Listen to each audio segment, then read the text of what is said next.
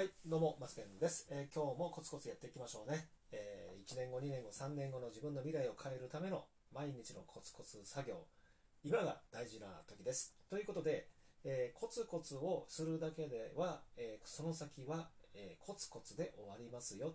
ということもありますので、え人と人とご縁、人のご縁っていうのも、えこれも同時に見ていきましょう。ということで、えー書く仕事、話す仕事を両立している、え毎日、えやっているマスケンと申します。えー皆様はいかがお過ごしでしょうか？一人ビジネスをやってる方向けに配信している音声ラジオなんですけども、今日のタイトルは、最近よく見かけるんですけど、まあ見かける方、見かけない方もいると思うんですけどね、あの、給付金とか支援金って聞いたことあります？私もね、なんかね、YouTube とか、最近クラブハウスあんまり、えーとお出かけしてないので、えー YouTube とか、えーラジオとか聞いたりとかする時間が多いんですけど、なんかね、最近ちょっとクラブハウス以外のところに、えーちょっとね、出没しているせいか、そんなこう支援金、給付金っていう言葉が出てきて、なんだろうなと思ってクリックしてみたら、やっぱりね、売上が減少している方向けに、前年度と今年度の売上の50%以下になる方は対象になってますよとか、えーとね、それぞれ都道府県の、まあ、支援金、給付金、まあ、要は返さなくてもいいお金がありますよということがあるので、これ結構、あれ、使う方も使っていただいた方がいいんじゃないかなと思ったりとかしたんで、ちょっと今日のこの放送でね、ちょっとあの放送でも収録でもしようかなと思ったんですけど、えーそれに伴って今回持続化給付金ね、えー前回第1回目、前回第1回目と言った瞬間、もう2回目がなんか発表されましたね。えー前回は、えー法人、中小企業者は、えー200万円、個人事業主、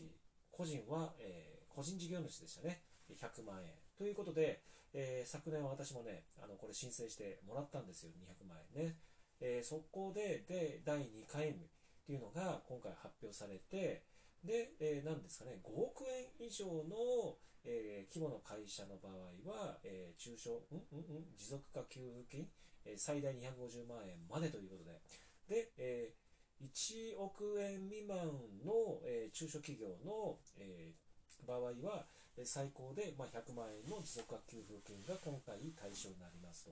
で、個人の場合は、えー個人事業主かの場合は、えー最大50万円というふうな形で発表されましたよね。これまたあの申請される方結構たくさん出てくるんじゃないかなと思って。で、今回はただ、前回は不正受給をされてる方がいらっしゃったみたいなんで、で今回はその審査の、えー基準をね、少しあの上げるということもなんかあるそうなんですけど、まあ当たり前ですよね。で、そこと、あとはね、支援金と給付金。で、支援金っていうのが、一時支援金、月次支援金っていうのもありますね。で、これも、えー申請をされて、もう、えー入金された方もいらっしゃるんじゃないですかね。